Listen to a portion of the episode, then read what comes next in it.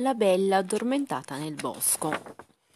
C'erano una volta un re e una regina, tanto disperati perché non avevano bambini. Finalmente un giorno ebbero una bambina. Non vi dico la loro gioia e quali e quanti furono i preparativi per il battesimo. Come madrine chiameremo tutte le fate del reame. Ognuna di esse porterà in dono a nostra figlia una virtù. E grazie ai doni delle fate, nostra figlia avrà tutti i pregi che si possano desiderare. Dopo la cerimonia del battesimo, al palazzo del re, venne imbandito un grande banchetto. Care fate, per ringraziarvi di aver partecipato alla nostra gioia, offriamo a ognuna di voi le posate che avete davanti. Sono in oro massiccio, tempestate di pietre preziose. Sono state cestellate apposta per voi sette dal miglior orefice del regno. Meravigliose, stupende, di gusto squisito, un regalo proprio da re. Oh, oh, oh, oh, oh, oh. Bene, bene, vedo che vi divertite. E io? In quel momento sulla soglia era, sco- era comparsa una donna vestita stranamente. Era una via di mezzo fra una strega e una fata. Era insomma una vecchia fata, che tutti avevano dimenticato di invitare. «Sposo mio, abbiamo fatto un terribile errore a non invitarla!» Ma chi poteva immaginarlo? Saranno cinquant'anni che non esce più dal suo castello. «Vieni avanti, nobile fata, accomodati alla mia destra. Mi fa piacere che tu sia venuta. E le posate d'oro in regalo?» Abbi la grazia di accettare questo bacile pieno di pietre preziose in cambio delle posate. Non avevamo... Non credevate che arrivassi, vero? E invece eccomi qua. E sono senza le posate che mi spettano di diritto. La fata più giovane decise di tener d'occhio la vecchia fata per evitare che combinasse qualche brutto scherzo. Quella vecchia è venuta solo per fare del male. Quando verrà il momento di fare i nostri buoni incantesimi, cercherò di restare per ultima e nel caso rimediare al male che quella strega farà alla principessina. Finalmente venne il momento tanto atteso. Le fate si disposero intorno alla culla sorridendo e, a una a una, toccarono con le loro bacchette magiche la bambina. Io dono a questa bimba bellezza e volontà, un bel visino fresco e delicato, plà! Non basta esser belle, allora essa avrà intelligenza e spirito vivace, oh plà! Brave sorelle, che bei regali! Ma uno anch'io ne voglio far, io sono la terza fata, e il mio dono sarà la grazia incantevole di un cigno, plà! Mai nessuna giovinetta come lei saprà ballar, e si muoverà leggera come piuma, plà! Brave sorelle, che bei regali! Ma uno anch'io ne voglio far, io sono la quinta fata, e intono l'arte del cantar come un usignolo delicato, plà! La sessa si fa avanti, questa bimba suonerà qualsiasi strumento ci sia al mondo, plà! Brave sorelle, che bei regali! Ma uno anch'io ne voglio far, giunta all'età di maritarsi, con un fuso si pungerà e morirà. Il re e la regina, piangendo, scongiurano la vecchia fata di ritirare il suo incantesimo, ma questa se ne andò, senza proferire parola. Si fece avanti allora la fata più giovane. Rassicuratevi, ho voluto rimanere per ultima apposta, perché sospettavo che la nostra vecchia collega volesse rovinar tutto. È molto potente purtroppo e io non posso annullare il suo incantesimo, ma qualcosa posso fare. Invece di morire la principessa cadrà in un sonno profondo che durerà cento anni. Potrà risvegliarla soltanto un figlio di un re di cui diverrà sposa. Ecco, questo è tutto quello che posso fare.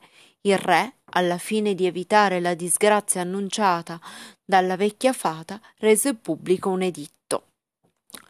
Udite, udite, noi il re proibiamo chiunque di filare con rocca e fuso o comunque di tenere in casa simili oggetti. Essi dovranno essere dati alle fiamme e distrutti oggi stesso. Per i trasgressori sì, ci sarà la pena di morte. Udite, udite! Passarono sedici anni e nessuno nel regno lavorava più con Rocca e Fuso. Accade in quell'anno che il re e la regina, con la figlia ormai giovinetta, decisero di passare un periodo di riposo in un loro castello in campagna. Ma un giorno la giovane principessa, vagando in camera e in corridoio della soffitta e in abbaino, arrivò fino alla torre più alta, dove, proprio in cima, viveva una vecchia sorda, tanto sorda che non aveva sentito sedici anni prima l'editto famoso che proibiva di tenere in casa Rocca e Fuso. Infatti filava ancora tranquillamente. La principessa, incuriosita, si avvicinò e dovette alzare la voce e ripetere le parole per farsi sentire da quella vecchietta. «Che cosa fate, mia buona vecchina, con questi strani oggetti?» «Filo, bella figliola!» «Deve essere divertente!» «Ti fa male un dente?» «No, no, sto benissimo!» «Ma lasciate provare anche me!» «Prova pure, aspetta, ti insegno! La rocca si tiene così e il fuso si fa girare così!» «Oh! Mi son punta una mano!» «Però non è grave!» «Ma mi sento svenire!»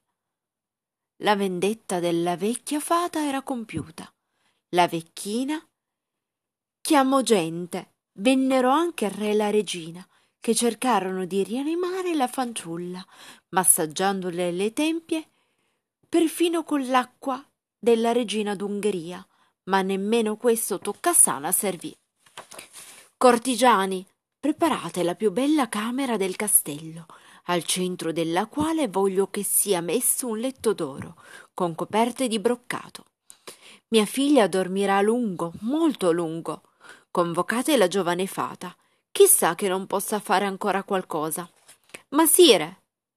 La buona fata si trova ora nel regno del Mataquin, lontano mille miglia. «Mandatemi Barberto. Dov'è Barberto, il mio nano?»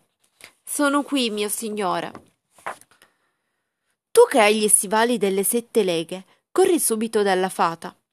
«Volo, riferisco e torno, sire.» «Fata, mia buona fata, la predizione si è avverata, la principessa si punta con il fuso e ora giace addormentata. Presto la mia carrozza tirata dai draghi, valicheremo sia monti che laghi. Su quella bimba si deve vegliare fino al momento che si potrà rialzare. Andiamo, Barberto, dobbiamo arrivare al castello in un lampo.» La fata spronò i suoi draghi volanti, che con un unico balzo la portarono davanti al castello della principessa addormentata. Tutti a corte piangevano. Toccò con la bacchetta il castello intero e ordinò che tutto ciò che in esso è rinchiuso, uomini e animali, si addormentino per svegliarsi solo quando la principessa si sveglierà.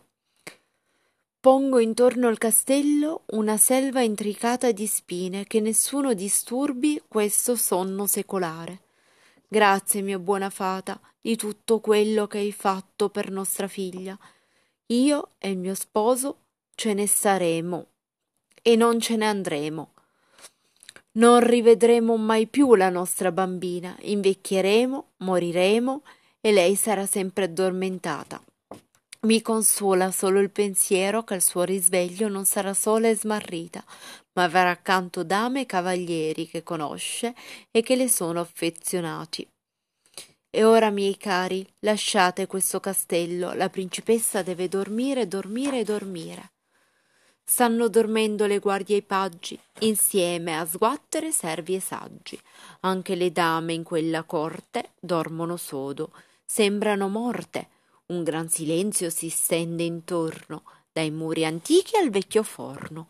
Dormono tutti, i belli e i brutti, bestie e baroni e maggiordomi. Passan cent'anni senza rumore, passano e fungono ore su ore. Chiede un reuccio: «Cos'è questa storia?» ma se n'è persa fin la memoria. I giorni passano e gli anni passano. Intorno al vecchio maniero si erano create molte leggende. Si diceva perfino che vi abitasse un orco che rapiva i bambini. Un vecchio saggio ricordava ancora la vera storia del castello e quando un giovane principe gliela chiese, gliela raccontò. «Mio principe, non credere alle voci che senti in giro, io sono vecchio e mi ricordo che, più di cinquant'anni fa, mio padre mi disse che in quel vecchio castello giace addormentata una principessina bella come il sole, ma nessuno conosce la strada in mezzo all'intreccio di rovi per arrivarci. Andrò io, può darsi che la tua storia sia vera, desidero vedere almeno una volta questa fanciulla tanto bella». E il principe si mise in cammino, un gran silenzio regnava nella selva incantata.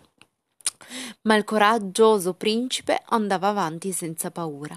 D'un tratto il giovane alzò gli occhi, scorse in lontananza il castello, riprese ad avanzare con il rinnovato coraggio e infine giunse davanti al fossato. Il pesante ponte levatoio calò prodigiosamente per lasciarlo entrare e ai suoi occhi apparve l'interno del castello e i suoi abitanti. Tutto giaceva in un sonno profondo. Salì ampi scaloni, attraversò scale mer- e sale meravigliose e infine giunse alla stanza dove la principessa dormiva. Allora il vecchio diceva il vero: questa fanciulla addormentata è la più bella che io abbia mai visto. Voglio accostarmi e rimanere e rimirare il suo volto più da vicino. Oh, ma il suo sonno si spezza, si sta svegliando. Siete voi il mio principe? Quanto vi siete fatto aspettare? Ma come? Voi mi conoscete? Sono cent'anni che sogno di voi e vi aspetto. Aiutatemi ad alzarmi, prendete la mia mano, vi prego. Sentite? La mia corte si sta svegliando. In effetti, insieme alla principessa, l'intero castello si destava e tutti erano allegri. Non trascorse una settimana che il principe chiese in moglie la principessa e le vecchie campane della cappella del castello, che da cento anni non suonavano più, riempirono l'aria di rintocchi festosi. I due giovani principi, con tutta la corte, decisero di rimanere nel vecchio castello, dove vissero felici e contenti per molti anni.